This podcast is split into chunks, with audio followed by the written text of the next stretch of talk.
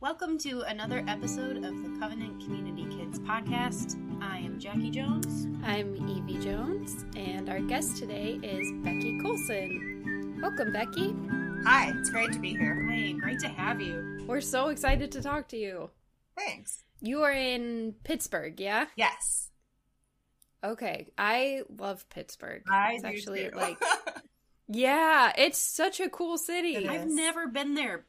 Yeah. I have so many friends who are from there and people that I know who go there all the time. It sounds awesome. There's no time difference, right? There's I'm no time ask Very difference. naive Yeah. Okay, I didn't think so. I wanted to confirm. yeah. I love that it's like because Michigan is so flat, and like we have the lakes, which is nice. But then I feel like every time I'm driving east, as soon as I get to Pittsburgh, it's like this is so much more interesting. Yeah.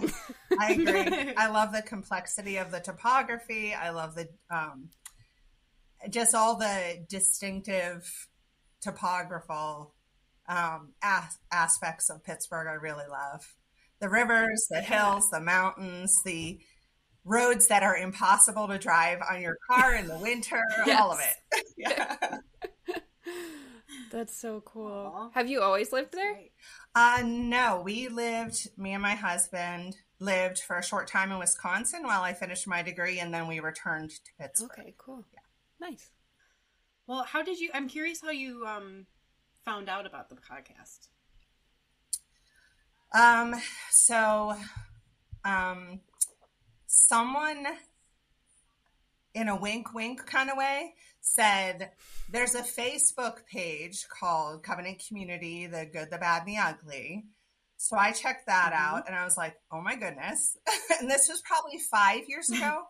So Oh wow. yeah. Okay. and I got in touch with the moderator of that page, and he, um, as soon as like your podcast got on his radar, he um, turned me on to your podcast and said, "You might want to check out some of these episodes." I've listened to pretty much every single one, and um, there were so many similarities to my own story and some of my siblings' stories that I just kind of like binged them um, in the be- in the best way. Yeah. yeah. Oh, that makes Yeah. me really happy. Yeah. so I just sort of like, you know, a couple of different action steps on my part, and then just really being sort of a neutral listener. And this is while I was still deep in community. A neutral listener Yeah, to, yeah. oh, this feels familiar to me, and the stories of other people who are still friends of mine that left. So, wow. Yeah. Wow. That's really interesting. I think that's, that's fa- yeah. we, we've now been doing this long enough that I think you're the first person, yeah, who started listening while you were still Yeah. in. While you're in it, Yeah. yeah. Wow. Fascinating. So, what um made you want to come on the podcast? So it's a long story, but I'll kind of start somewhere in the middle. And it's very personal to me. So if I get a little verklempt, you'll understand. Um, Yeah, when I was absolutely. 16, I was in school and um, had a, a bit of an emotional breakdown. And a guidance counselor, and I just, a guidance counselor had said to me, Oh, what you just said to me is so interesting. Were you ever sexually abused as a child? And I went to say no. I went to say no, and I said yes. And my whole entire story from my whole entire kindergarten year just poured out of my mouth.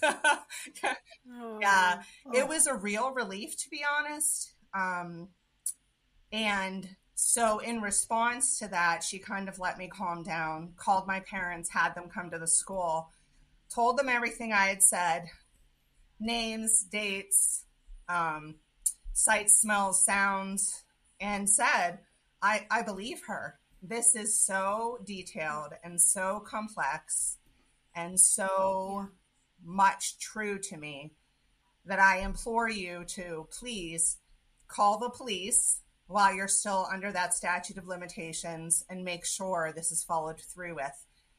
Take her to a therapist. If you don't, things are going to get ugly. I remember her saying.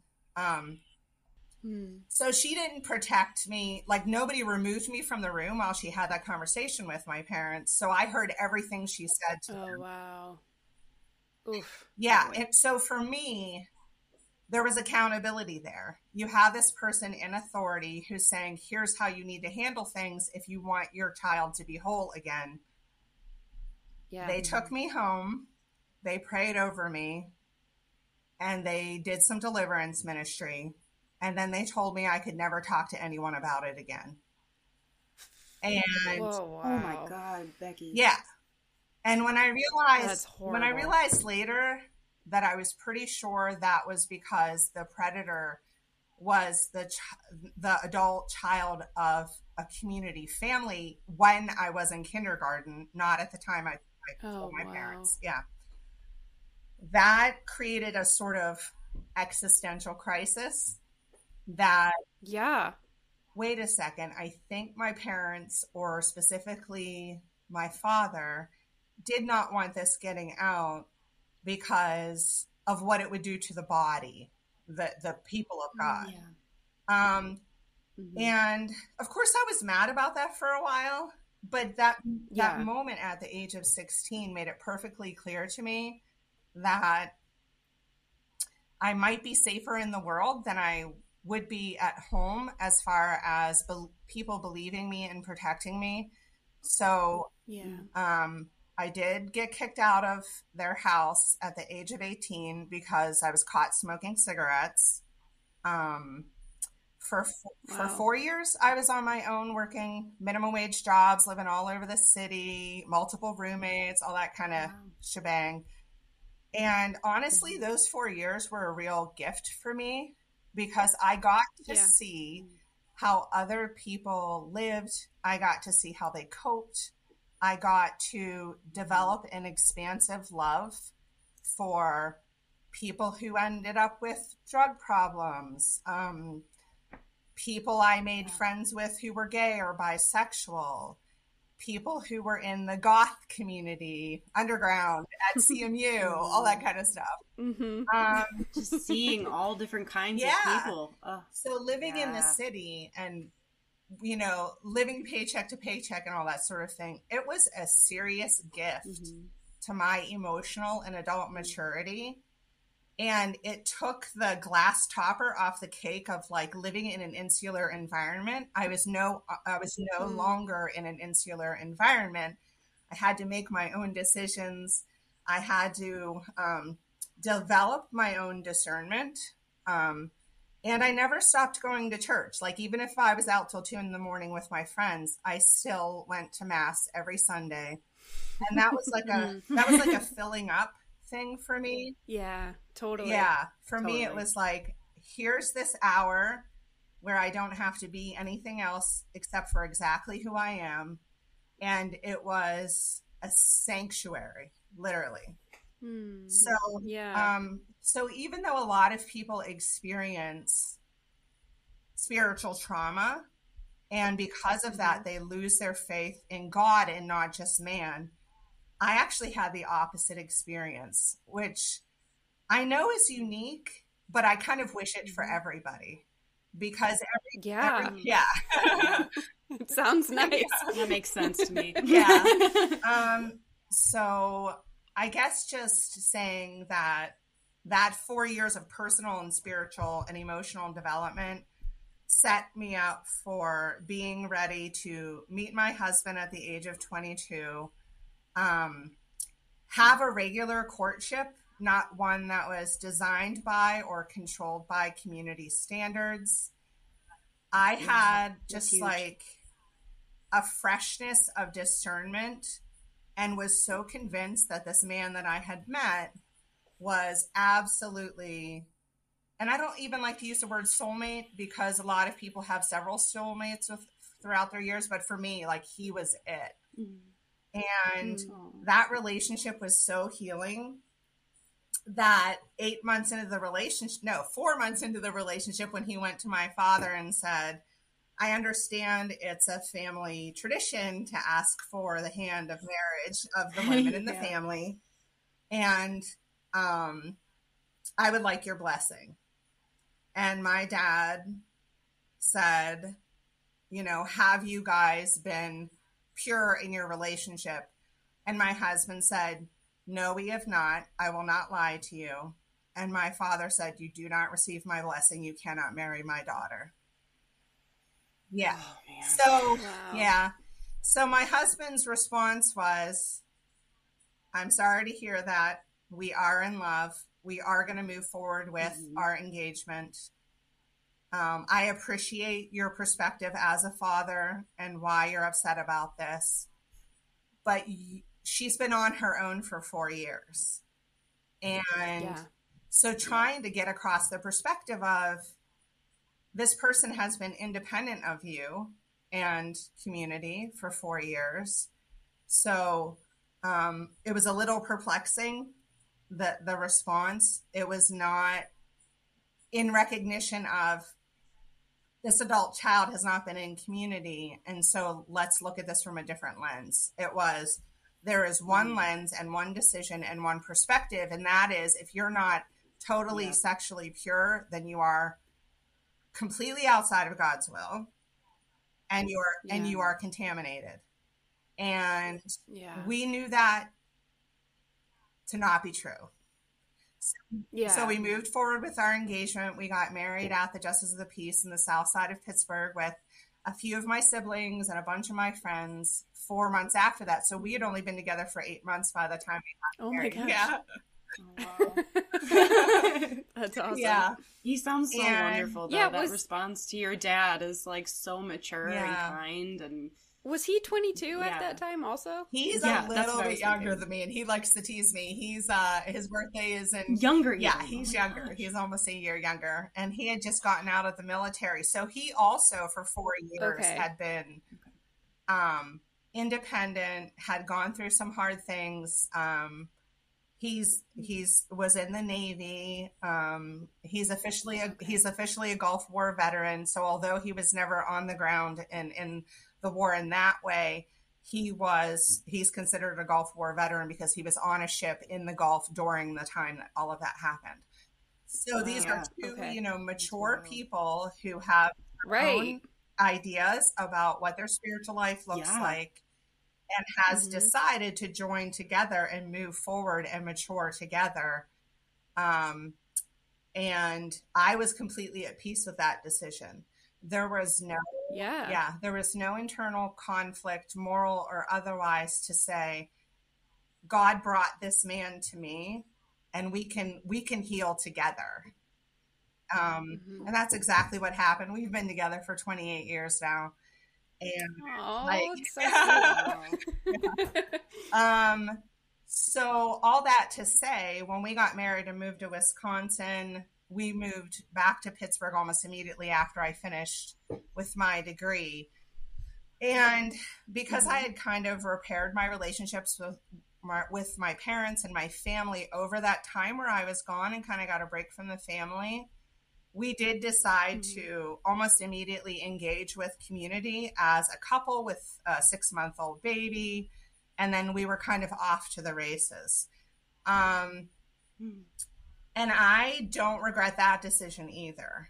We made so many friendships in community that were helpful to our eventually four children. We had so much good biblical discipleship, but I would say a sticking point for both of us across the years was some of the sociological information given us. Um, and Mhm. other people would call that the Christian counterculture, right? Of Right. yeah, like forums on backmasking and forums on satanic masses and all that kind of stuff that happened in the 80s and 90s kind of morphed into something that looked different and more subtle in the 2000s. And so I want to be clear that, like, for most communities, they don't look the way they looked in the 80s. And that's a good thing, Right. right? That's Yeah. a good thing. Right. Yeah. on the other hand, one of the things that helped us to leave eventually was the lack of evolution in the understanding of who belongs in community borders, who belongs in Christianity, and mm-hmm. what is the expected acceptable norm of what does a community member look like Mhm. so for me um i would get comments about my tattoos almost every time my shoulders were showing um you know in, in a jokey way but also yeah that kind of yes. Yeah. Oh, I absolutely understand. They will Yeah. never say it, yeah, Yeah. directly. Yeah. But yeah, Yeah. indirect. And uh, then, then once we had children, lots of input on how to raise them properly and why aren't you doing what you know community norms are with them and all that kind of stuff. And Mm. so that personal history of childhood sexual abuse brought us to the end of community. And Okay. so this is what it looked like. I got a phone call in 2020, in January of 2020, so before COVID hit, from a friend in Michigan, who obviously will re- remain nameless.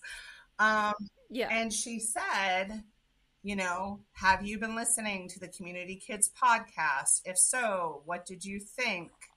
And then went on to say, I don't think you know, and she knew my personal history.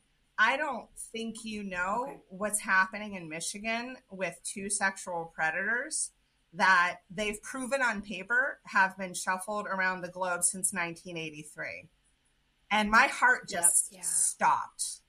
My heart Ugh, yeah. my heart just stopped because as a mom and as a survivor that's really the last thing you want to hear about an organization that you're connected with right Yeah. Totally. yes Yeah. so i said Yeah. tell me everything you know send me everything you have give me contact information and she did all of that um, and i was guided to a family advocate who was dealing with some of the families with the jamie treadwell situation and i can say his name Mhm. fully because he is on paper in criminal and civil He's named. Yeah. for having multiple, Yep. multiple young children victims of grooming and inappropriate behavior and is now walking free but listed as a sexual predator. Um, right. Yep. Wild. Complete miscarriage of justice. Yeah. Disgusting. Yeah. Um, Yep. But the other person has known my father for so long. And so anything I collected, I sort of collated. And then of that year, March or April of that year, which is when COVID hit, everything just stopped. I had so much time to Mhm. think and so much time to decide what am I going to do with this? What are we going to do with this? So we did reach out to the head coordinator at the time and my father, gave them everything we had, said, don't look away, don't stop reading, even though for me, I had to kind of take breaks from it, right? Because it's a bit Yeah, to totally. read Yeah. somebody's Oh gosh, personal yeah. story of how someone who is held up in community, in Jamie Treadwell's situation, he is a noted um, painter, he's a noted artist. He's been lauded as like a golden child of the servants of the word. So just acknowledging that, like, what has happened in other Christian subcultures or countercultures is also happening in community, which is if you're talented enough or good looking enough or um, charismatic, Charismatic enough, enough. articulate enough, anything you say about those people is going to be squashed. It's going to be squashed. Yep. Yeah. Um, yeah. I'm No, sorry to ahead. interrupt. When you went to the when you went to the head coordinator with this information, was that the uh, District of People of God? That? Um, so yes, the people of God. okay. And and That's so our request was very simple. Stop this stop the flow of money to Michigan until you find out what's going on. Because these Yeah. these two men are being their lawyers are being paid for basically with our money. Because once the money Ugh. once the money gets to the Oh sword of the spirit, there's nothing you can do about how they spend it. So we wanted we wanted them to stop the flow of money. Um, I've heard so many ex evangelicals say hit them in the wallet and then they'll pay attention. That is 100% true. Mm-hmm. yeah. It's, That's yeah, that's a really good yeah, point. it's been proven true. Yeah, because they're going to want to know why this monthly tithing from a small, tiny little community in Pittsburgh is no longer reaching Michigan, right? Um, they Right. need that Mhm. money to survive, and they do whatever they want with it. And because they're a nonprofit, Yeah. they that's what they're allowed to do, kind of thing. They Yeah. can. Yeah. Yeah. And the other, re- and then It's two really other smart. requests. You stop playing the songs of the other artist. Yeah. For real. Like just, Ninety oh, gosh, percent, that ninety gets me. percent of the songs that are played in UCO are by this particular writer. He is Mhm. he's so talented, is what they told me back. Yeah. like, Oh my that was the response. the That's the- response that's the was, response. we're not going to stop playing his songs because we have no proof that what you're saying is true, even though I had just given them all of the proof, including the fact that the Servants of the Word got kicked out of Belgium in 1983 because this man, whose initials are EC, had um, a, a quote unquote fling with a teenager. And so the Right. language Yeah. even matters, right? If you couch Mm, Oh yeah. if It's you couch intentional. grooming and sexual abuse under adultery or infidelity, you can get away with it. hmm This was a teenager. Totally. This was a teenager. I have a teenage daughter. And a he was a grown grown man. who knew better. And the Servants of the Word was legally kicked out of Belgium in 1983 for this man's activities. So if you think about the fact that there's a 40 year span of this man's crimes against teenage girls specifically, and the Servants of the Word have protected him like a fragile basket of eggs, Yep. you then have to qu- he, At the expense of at the expense everyone. of everyone. These girls, their families, the the predator, his family, the servants of the word, everybody suffers when somebody gets away with this. And so dur- at that time, because of the anemic response from our local leaders, I started praying, just let everything come to the top. Let everything float Yeah. up, show up. Lord, shed your light on exactly what has happened here and who was involved. And of course, eventually that's exactly what happened. So there Mhm. developed two separate civil suits, one against Jamie Treadwell, one against EC. And on those civil suits, which is what I forwarded to our leaders, were the names of all of my father's friends, right? all, you everyone that he has held up as an example, in, including Steve Clark, everyone, Right. everyone that had been paid to come in and help with retreats or give um, talks at men's retreats, women's retreats, whatever. These men, boom, boom, boom, listed right there in black and white.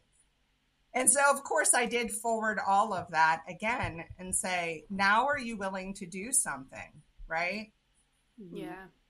Yeah. Here's your proof. And I'm a fan of proof. I'm a fr- I'm a fan of statistics. I am a fan of proof. Mhm. Yeah. I am a fan of if it's slapping you in the face like that, you have to do something about it. There to to Mhm. me there is a moral imperative to recognize and acknowledge when a whole group of people is ignoring proof, it's to protect these people that they've held up as idols. Yeah. Yeah. yeah. Yep. So once I realized there was that connection there, I started doing a lot of research into high control groups because I have had certain friends who aren't in communities say, Are you sure this isn't a cult? Are you sure you're not just kind of immune to it because you grew up in it? So doing research, cult versus high control group versus sort of free will entering into, there's this continuum, right? And community does fall into the high control group category of bodies, given that sort of the spirit kind of finagles it, its way into everyday life with their teachings. Um, and that that brings us back to the whole sexual purity conversation, right? Because Yeah. all of the foundations in that book, Man and Woman in Christ, were written by celibate men who've never been married and who have never had children, But then our Yeah. Who were in their early 20s when they wrote those? Am I correct? in uh no Or no was- Man and Woman in Christ on? was written in the 70s and then all of the foundations courses around parenting and marriage were taken from that book. Yeah. And Yeah. that's that's, another wild. that's another aspect of the not evolving that has happened is well these foundations worked in the 80s so why would they not work now are you know Right. yeah so um i had i go ahead Oh no, that's okay. Sorry, I'm just a little hung up on how old were they when they wrote those in their books. in their 20s they were in their 20s They were in their 20s. early 30s Okay, when yeah. they wrote, foundations courses yes yeah. Mhm. Oh my goodness. not married, don't have children, but but they Not can married. tell you how you should sort of um, control your family life, parent your children, tell your wife who she Yeah. needs to be in order to be a proper community wife, et cetera, et cetera. Mhm. Um, Yeah. So bizarre to me. And Yeah. yeah. when I was in college, I, I got my degree in human development and family studies. That I so much information about how that approach is not valid. But the interesting thing is, is Yes. we were never told that foundations were written by servants of the word. We were told that they kind Oh, of wow. organically developed over time and this is what was come up with after observing different problems in different families and that kind of thing so the fact that Wow. it was passed off as like a natural outshoot of early community life and wasn't directly told to us that these foundations teachings were from people who didn't have a leg to stand on in those two areas marriage and, and parenting um, Yeah. Mhm. kind of sets my hair on fire. you know, Totally. As a mom. So. Yeah. yeah. Not only did they not have marriages or children, but they also were not they didn't have degrees in human development. They didn't have to you know, they hadn't yeah. they were leaning on like the the Bible and their interpretation of it for a lot of this, mm. which I feel like is Yeah. super dangerous. and their divine messages from God, I feel like is a big part of it too. Like, you know, they are hearing from God directly Yeah. about well, this. and you hit on something I wanted to talk about because if you allow somebody outside of yourself or your marriage or your spirituality to tell you that the discernment that you're having is not real, it's just it's just your emotions, please ignore that. yeah. Totally. if your body is experiencing great stress and really valid information when hearing a foundations talk, that's the devil trying to distract you, yeah. et cetera, et cetera. yeah. So you are trained at an early age. And for me, the community was That's so true. the community was started when I was 10 months old. So I have literally, except for that break in my 20s, been in community 50 years.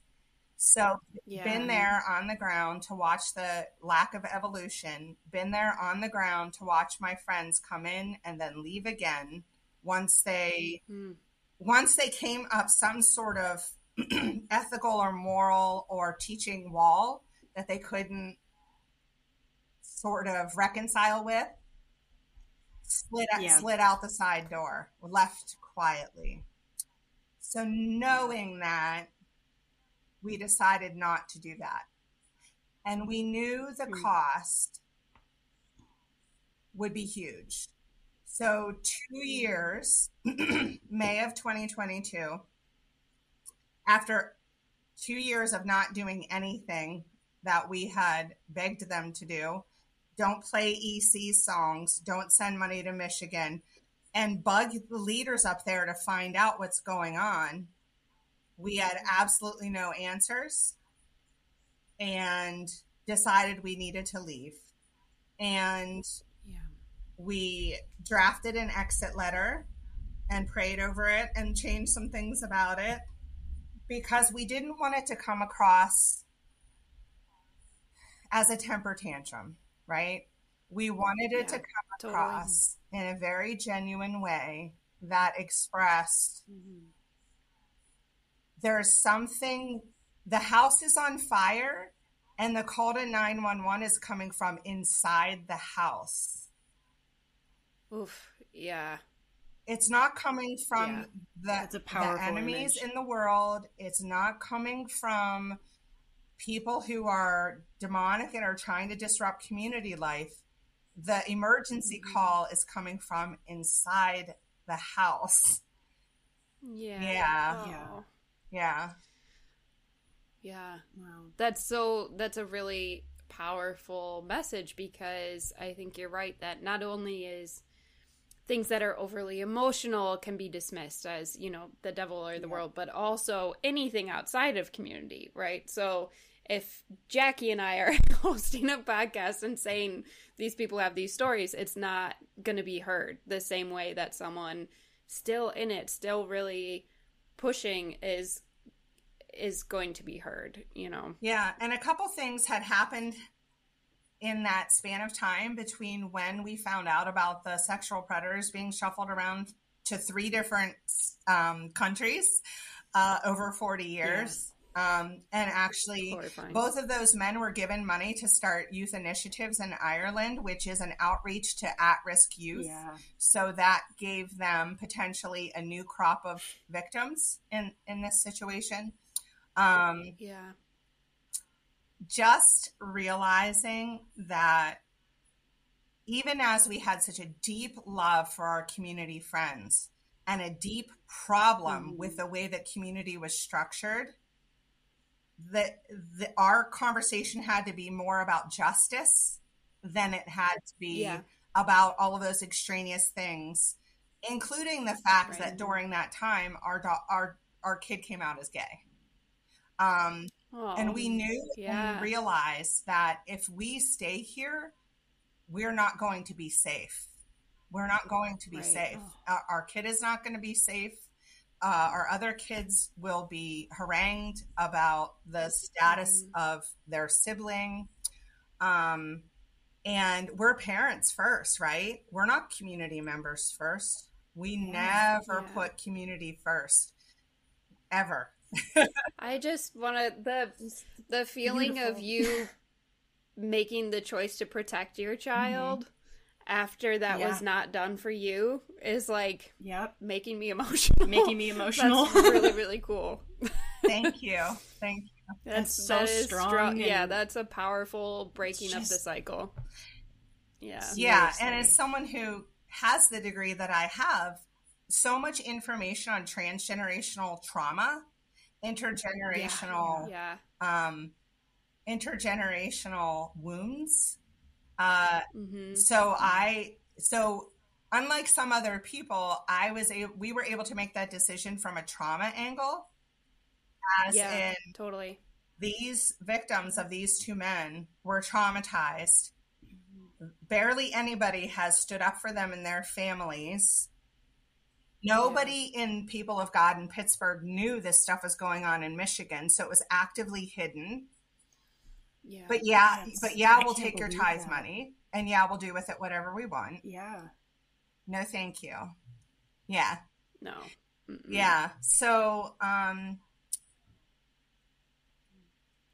it was a very calculated effort on our part to, um, whatever the opposite of leave quietly is. because here's the thing. Oh my gosh, Becky, you're my favorite. Here's the thing. I believe that I can use my own traumatic background to bring attention to what's being done wrong in a Christian body that I deeply love, deeply believe in, but is deeply problematic. So to be able to hold those two truths in the same hands is ver- Yeah. is Wow. very difficult. Yeah. And I want to say, Yeah, I want to say to it's a tough whoever's balancing listening who's ever experienced sexual assault or child sexual abuse, sexual trauma, um, sexual dominance because of the misused men, men's and women's roles within the community structures, I see you. I see you. I hear your pain. It was not unheard, and we will not stand for it anymore. We will not. Yeah. Yeah. Absolutely. Thank you. Yeah, I think we can echo that for sure. It's something we've talked Yes. about recently is like we started this podcast kind of wanting to be open to hearing everyone's stories. And the more stories we heard, the more um, well, first of all, really only people who left wanted to come on, but Yeah.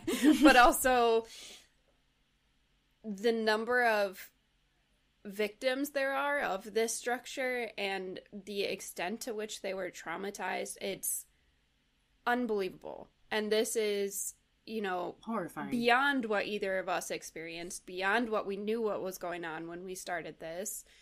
And so we've kind of decided this is no longer a space for people still in it because they have their platform. They have spaces. um and because we want people to feel safe coming here like i that's what i want for you to be able to say that and for people to know that no next week we're not going to have on someone arguing against what you just said. You know like yep.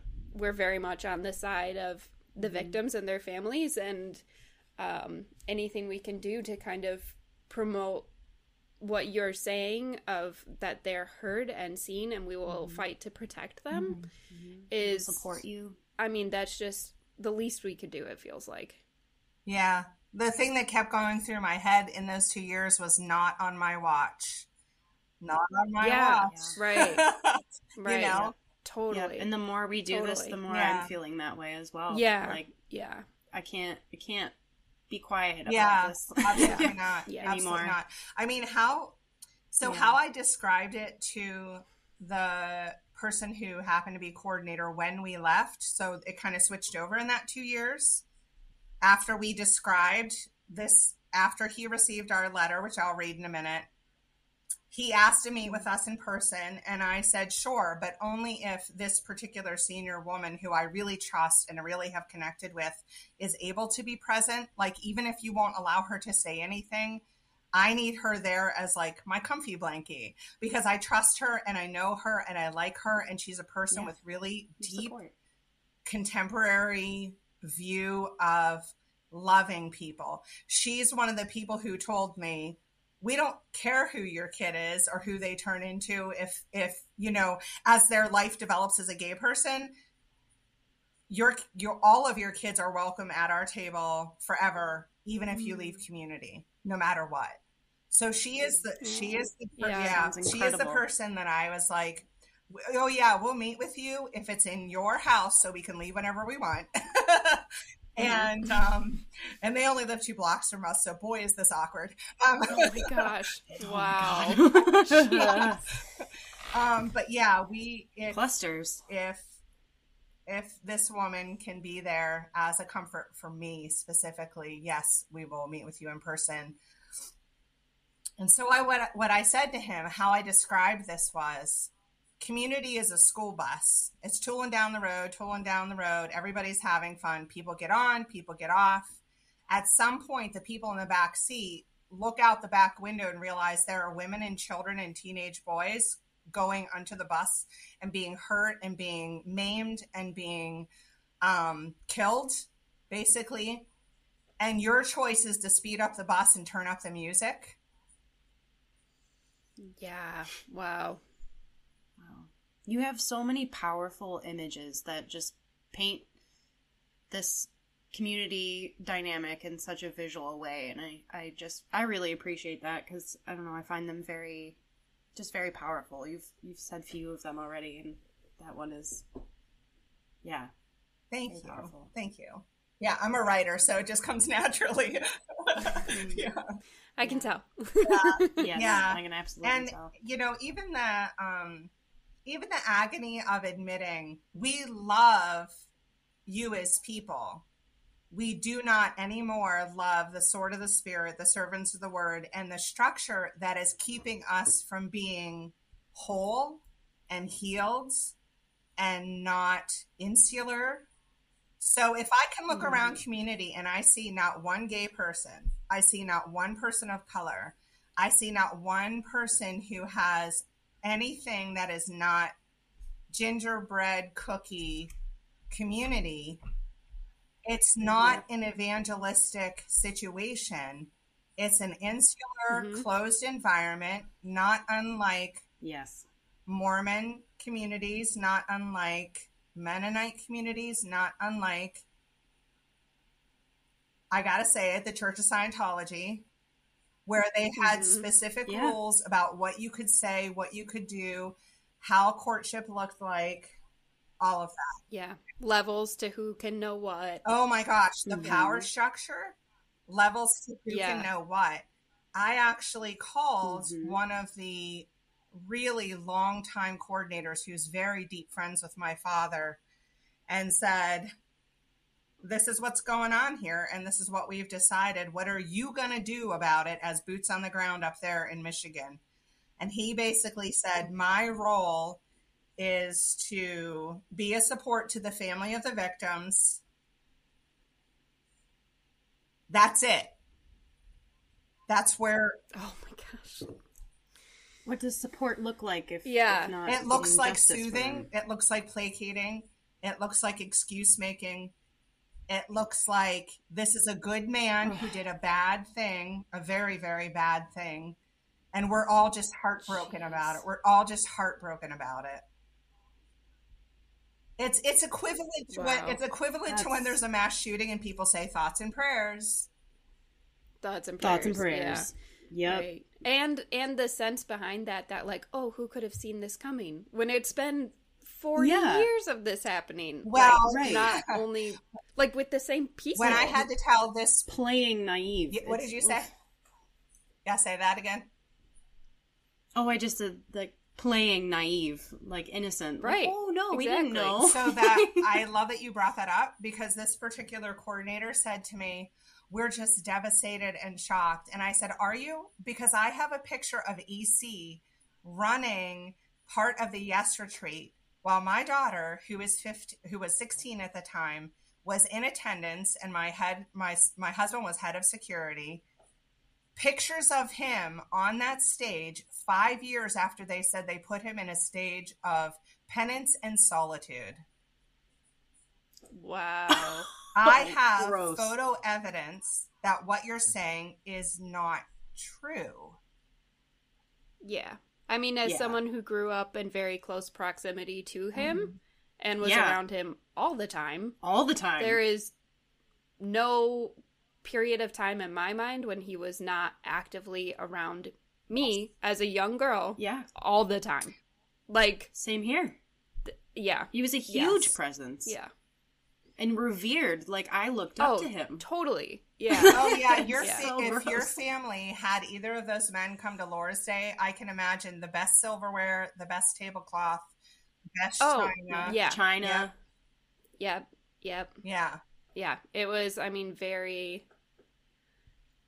He actually, um, I after I left community and I was working at a coffee shop in Detroit, he came in one day, and I was kind of like, oh, like I've left. I'm not, you know, it was a little shocking. And he, Don't look at me. this is before I knew about any of the allegations or you know things he Mm. has done, and um, he was very interested in what I was doing. He gave me his business card. He told me to call him to go get lunch sometime soon. oh my god. and I was like kind of creeped out by it, but I was also like Flattered. it was this like feeling I had. Yeah, it was this feeling I Mhm. hadn't had in a long time where I was like, this is a man who's high up in community. So even if it feels a little uncomfortable to me, it's just because that's like who they are, that's how they interact with us. Like it was so familiar. Right. And my response was to, even though I'd learned how to look out for this kind of creepy behavior, my idea was like, he is exempt from that.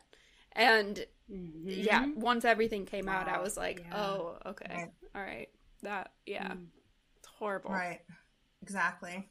Um, I will say that everyone in my immediate family supported our decision to leave. And we, by immediate family, I mean my husband, all of our children, a couple of very trusted Yeah. siblings who were gone from community um, gave them a heads up. We were going to send this letter. The shit is definitely going to hit the fan. If Mhm. anybody comes to you and asks questions, have them reach out to us directly. We are willing to have mm-hmm. conversations and face to face meetings with anybody, anybody, so that they know why we did this and it's from our lips and cannot be misinterpreted. And I'll tell you why I mm-hmm. say that. I have nine siblings. After we left, only two of them are still in community. Originally, all 10 were. And then there's then their spouses and then their children. We were told Wow. why each of those siblings left. And some of them reached out to me when I left community, and their stories were nothing like what we had been told as to why they left. So it's that close Wow. that my sibling would have been able to, when leaving community, be able to and feel safe reaching out to people still in community who are their own siblings and say, Ugh. I want you to know why we left and I want you to hear it with my own lips. They weren't allowed to do that. They weren't able to do that. They weren't equipped to do that. And they had been, Yeah. the narrative was if you leave, leave and don't corrupt what's left. Right? Oh, Yeah. Um, and be and because my mom and dad were so entwined in community life, they respected that. Like they respected that request. They honored that Right. request. Yeah. hmm So it it was it was like sitting down at a thousand piece puzzle. Yeah. And somebody keeps handing you pieces and the picture is getting clearer and clearer and clearer. And some of that happened before we even found out about EC and Jamie Treadwell. Some of that happened in the two years, so 2020 to 2022, where we gave our coordinators space and time to do something about this situation. But a lot of it has happened since. Um, Mm. that that puzzle is becoming more and more fleshed out, more and more clear, Yeah. more and more vibrant. And, you know, the message is thank God we're gone. Yeah. Thank the Lord we're gone. yeah. That this random friend in Michigan said, I need to tell Becky about what's happening in, up here because obviously nobody at POG in Pittsburgh knows what's happening. that they knew my own personal story of abuse and recovery and redemption and trusted me with that story so that they wouldn't so that they wouldn't get in trouble up there you know trouble in quotes up there Right. Yeah. that they knew I was a person of action and it's because of my both my human development and family studies degree but my trauma history that I had Mhm. always been uh, I call it a social justice warrior. You, you put your cape on, you take it off Mhm. at different times.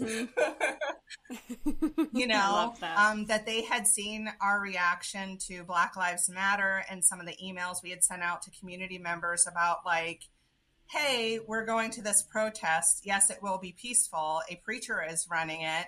Why don't you come meet us there? Right?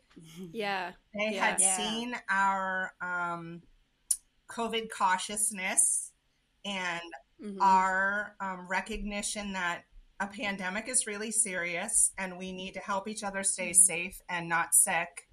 And this is how we're going Yeah. to handle that. That, you know, a lot of those approaches were either outright questioned or scoffed at or, well, you're living in Wow. fear, right?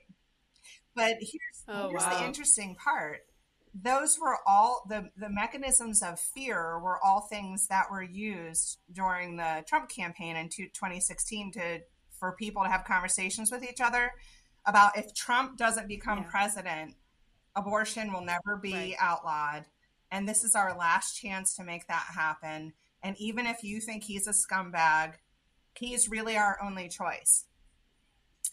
Wow. So I was even taken to task by a couple of people when they said, Who did you vote for? And I said, Evan McMullin, he's in the independent party, he's a moderate, da da da da. I was told, You just threw away your vote.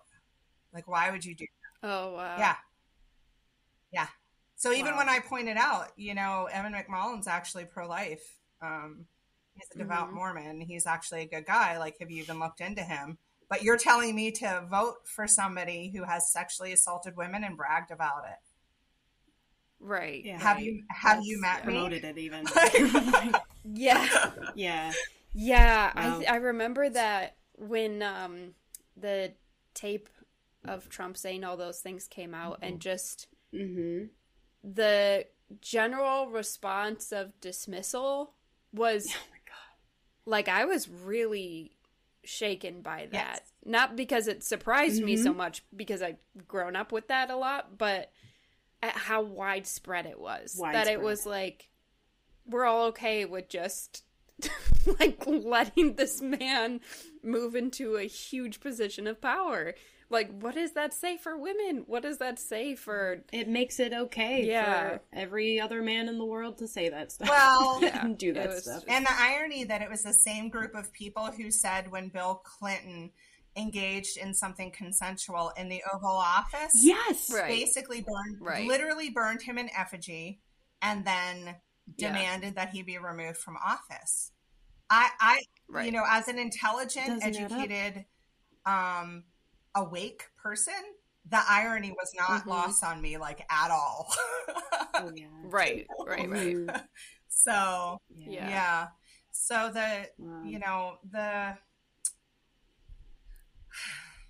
I I love quotes that really hit on like something that motivates you to move forward and make the right decision. And when I was discerning prayerfully whether or not to meet you guys on this podcast, um, I came across two quotes and they're really good. Uh, the first one is Lily Tomlin. She's so funny and so Oh, I love her so much. But she said, I always wondered why somebody doesn't do something about that. Then I realized I was that somebody. So, like, yeah. that came up during our active discernment process about, like, do we do this podcast? Yeah. Um, yeah. and then the second one is by June Jordan. To tell the truth is to become beautiful, to begin to love yourself, value yourself. And that is political in its most profound way. Mm, Mm. Oh, I love That that. the act that's really of good. refusing to sit down and shut up is an acknowledgement that God has given me like a steely spine but a soft heart for a Mhm. reason. Yeah. And that is not so I can enjoy those attributes. It's actually to be used for the betterment of other people, you know? Yeah. Yeah. So, um, this is the content of our, we call it our exit letter. It's also sort of a resignation letter um, from May 16th, 2022. To the people of God Coordinators Council, it is with deep grief that we withdraw our public commitment to the people of God. We did not break our covenant, our governing body, the sword of the Spirit, did. When they chose to shuffle sexual predators all over the globe, they broke it. Please find attached timelines of Jamie Treadwell's movement throughout the SOS done after the servants of the word knew about his first three victims. Also attached is just one of the legal testimonies being presented in the case of EC. Jamie Treadwell has 11 victims on record and an additional nine who cannot bring themselves to be put through a trial. EC has at least seven known victims, all teenagers at the time. The civil, fu- the civil suit filed last Thursday in Ingham County named Jamie Treadwell the Sword of the Spirit, the Servants of the Word, Dave Hughes, Steve Clark, John Yoakum et al. It's public record now, and the amount of proof that they have had to even have the civil suit considered was a massive undertaking for the last seven years. In 2020, when we requested and then demanded information from two of our own coordinators on this situation in Michigan, we were soothed, placated, and then ignored. Even before that, we had noticed that this is the pattern of our community. Members of our body address the coordinators on crises, problems, systemic issues, or complaints. Coordinators either give non responses, which is placation or distraction, or give answers that are incomplete. We have been told that our members' unmet needs or serious issues are not the reason why our community has been shrinking for the last 10 years. But unfortunately, the approach to coordinator responsibility and accountability to the body is one of the main reasons that we see. In asking about why needs continue to be unmet, such as our youth bridge being neglected, abandoned, pastoral work training being only strong on the women's side, etc., we have been told that we should think more about what we have to offer to community, not the other way around.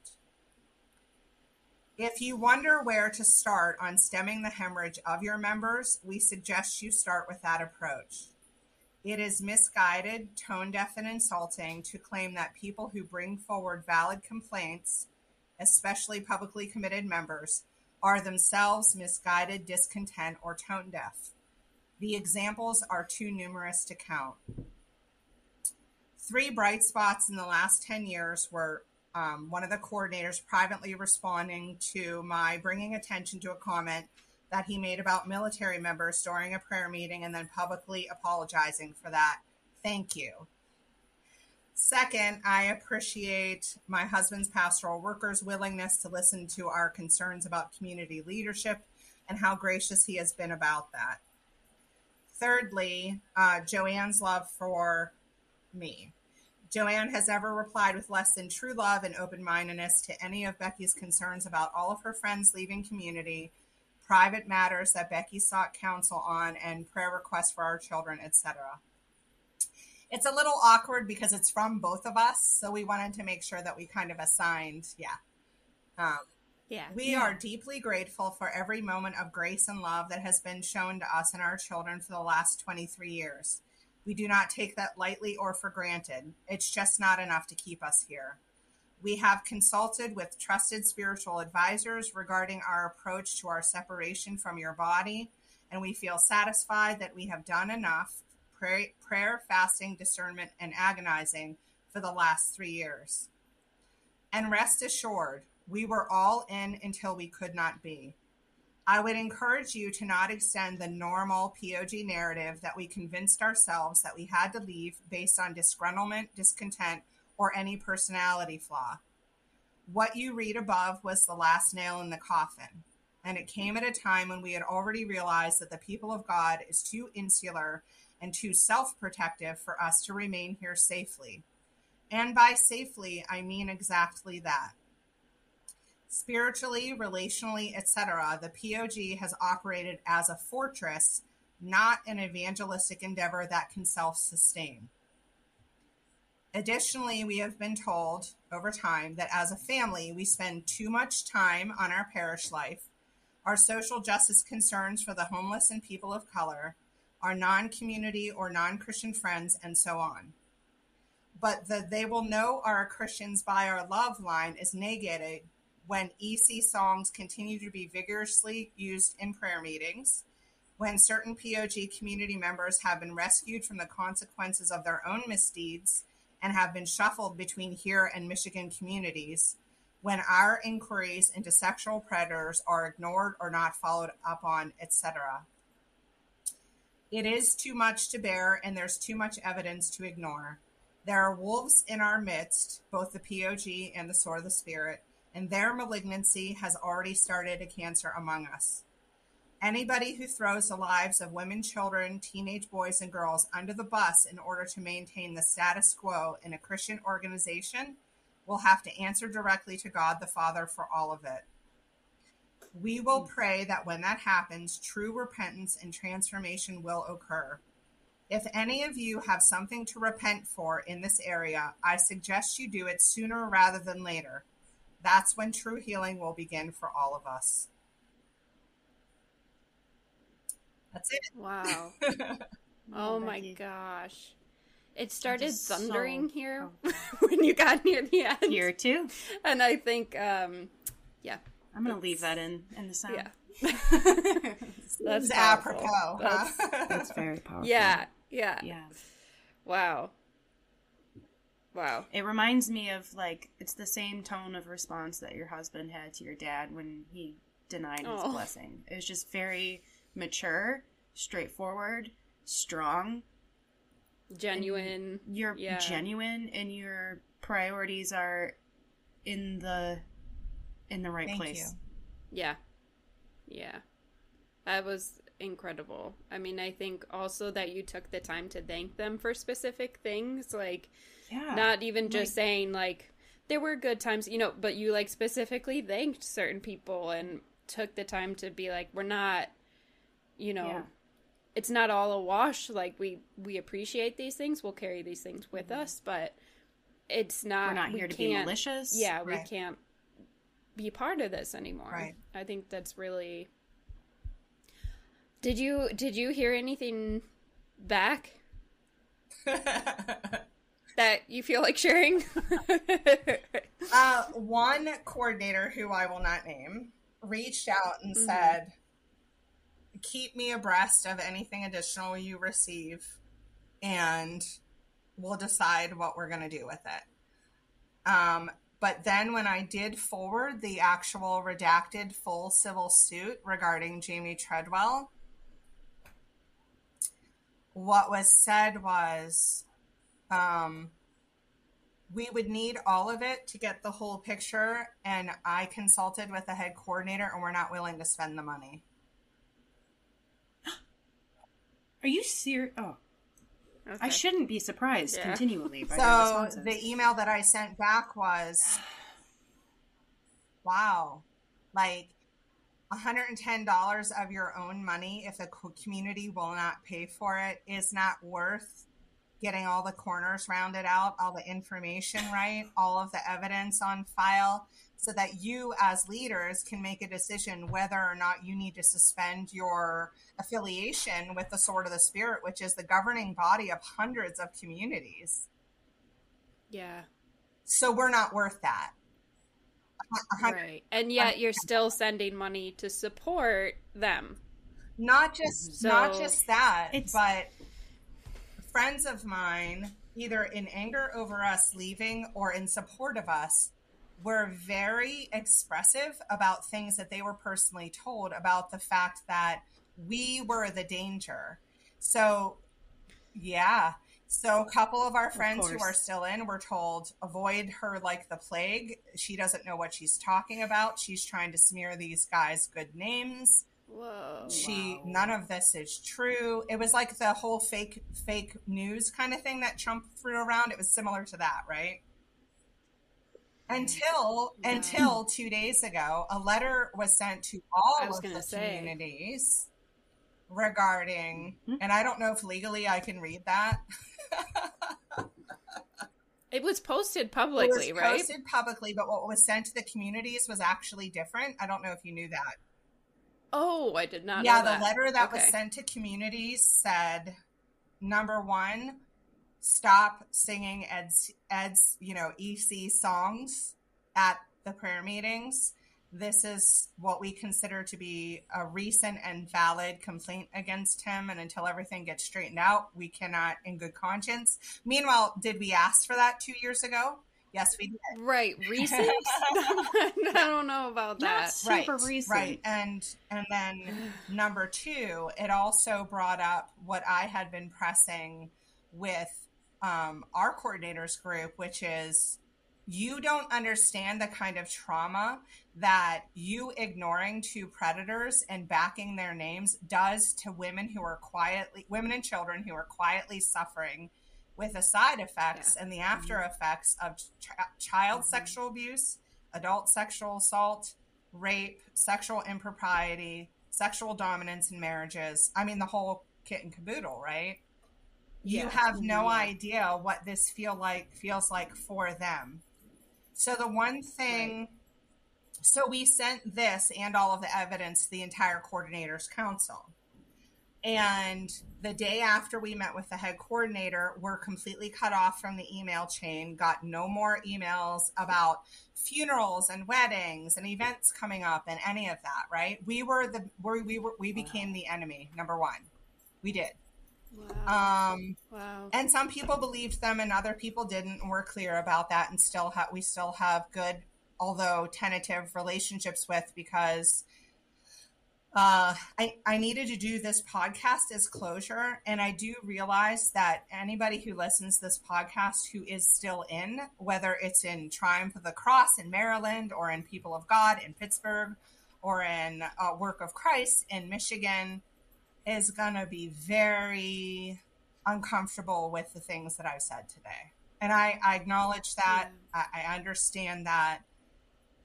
But mm-hmm there's a rot in the very structure of the sword of the spirit and how mm-hmm. it was mm-hmm. started and how it manipulates these different communities and i the one thing i did want to say and be very clear about mm-hmm. i am under the impression that my dad's response to my disclosure of my sexual abuse was entirely orchestrated by the teaching of steve clark Hmm. So when yeah. Steve Clark for 40, 50 years tells you your number one job is to protect the insular environment of covenant community, mm-hmm.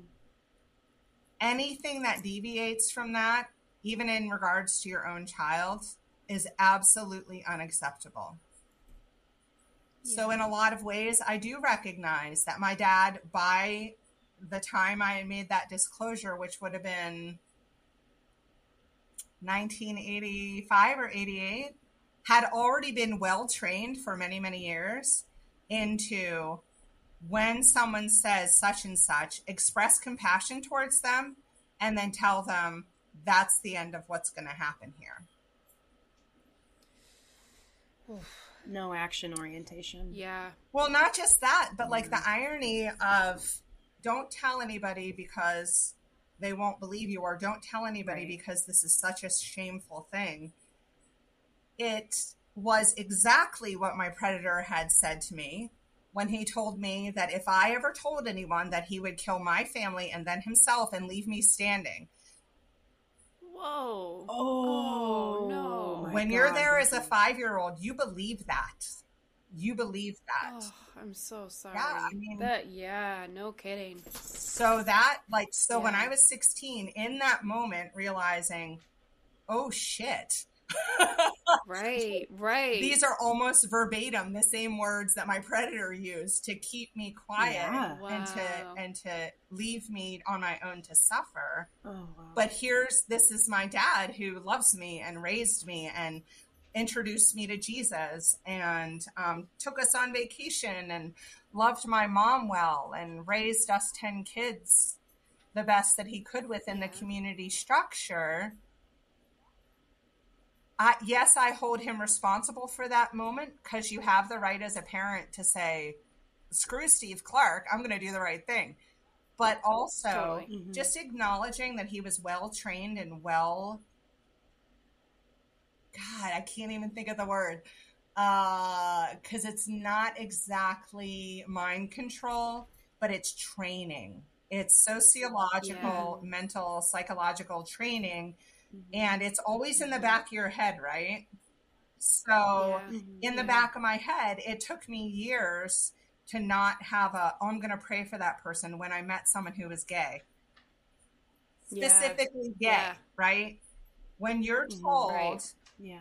And I mean, the irony of all of this is who's the deviant then? Is the deviant, right. is the deviant oh, yeah. the person, the person who assaulted and harmed children and teenage kids? Or is the deviant the person who is attracted to somebody of the same sex, has high, hor- high morals, um, comports themselves in a lovely way, has people in their life that loves them and accepts them, and you know, will kind of call them on their bullshit. So mm-hmm. seeing the gay community as intact people who had a different sexual ethic than what I was raised in, I actually had to deprogram myself to not have those yeah, yeah those automatic responses. I had to do that too. For sure. It's yeah. hard. Yeah, and it's yeah, it's like a, a mental yeah. shaping, especially when you're in it as young as right. we all were. Like we yeah. were all raised in this right. environment. Right. Right. And both my mom and my dad came from very troubled homes. So it makes sense to me sociologically that Totally. when they got it Yep. when they got Oh, yeah. attached to the Sword of the Spirit structure, it was like an, a rebirth. It was like Yeah. Yeah. we can have this made family surround us and share the same values. We can keep out the quote unquote world, which is trying to harm us and our children. And we can create this utopia where nothing bad ever happens. And Yeah. they, yeah. so they never had a realistic view that even though my dad, who is a man of high morals and would never hurt a child, he couldn't put himself in the mental state of someone who would. So Yeah, the yeah. you know what I mean? Yeah. So Right, it's a lack absolutely. of imagination, is what I call it. Yeah. When you Yeah. hear a person who's famous in community, their name attached to something so horrific as hurting a child or a teenage girl or whatever, you can't. It's like uh, you can't Can't connect it. it. It's almost impossible. Yeah. It's Yeah. almost impossible because you've been so well trained, right? Yeah, Mhm. yeah. And like you said, when you, I think a lot of people who were drawn to community in the early days came from really unstable backgrounds, Oh, yeah. were looking for that sense of belonging and structure and safety. And I think when you feel like you found that, how scary to think that maybe it's not that, Right. you know, Yeah. like oh my gosh. that's terrifying to think that this utopia we've created Mm-hmm. is not that because then what do you have to go back to right which right. we've all kind of had to figure Right. out and it's Mm-hmm. um yeah so i do i mean i do have some empathy for that and some compassion for the the stance of not being able to imagine how this could happen but i still don't think that that's a good enough reason to then hurt other people or continue the hurt Yes, of other people exactly. for your Yeah. own sense of safety Well, I, I always it always brings to mind that specific thing you just said. Always brings to mind the story of Jesus when a group of people was getting ready to stone a woman who'd been caught in the act of adultery. He literally mm-hmm. physically put himself between that woman and the people who were raising the stones to stone her and kill her right there in the public square and said very quietly, let those among you without sin cast the first stone. And one by one, the religious leaders left, the people from the town left, and the only people left were him and this woman. And then he helped Yeah. her to her feet and he helped to heal her. So, like, understanding that the answer to quote unquote these um, just sins that people don't want to talk about is and I'm not talking sexual predation, actually. I'm talking coming out as gay. I'm talking you had infidelity in your marriage. I'm talking um, how certain people in community see poverty as like character defect. Coming alongside people and helping them to their feet and helping them heal and helping them on their way and doing it all with love is not necessarily the community model. The community model is if you cannot fit into this subset of Christian culture that we've designed, you're welcome to leave and please do it quietly. So if you're struggling with same-sex mm-hmm. desire and what and I'm saying struggling in air quotes.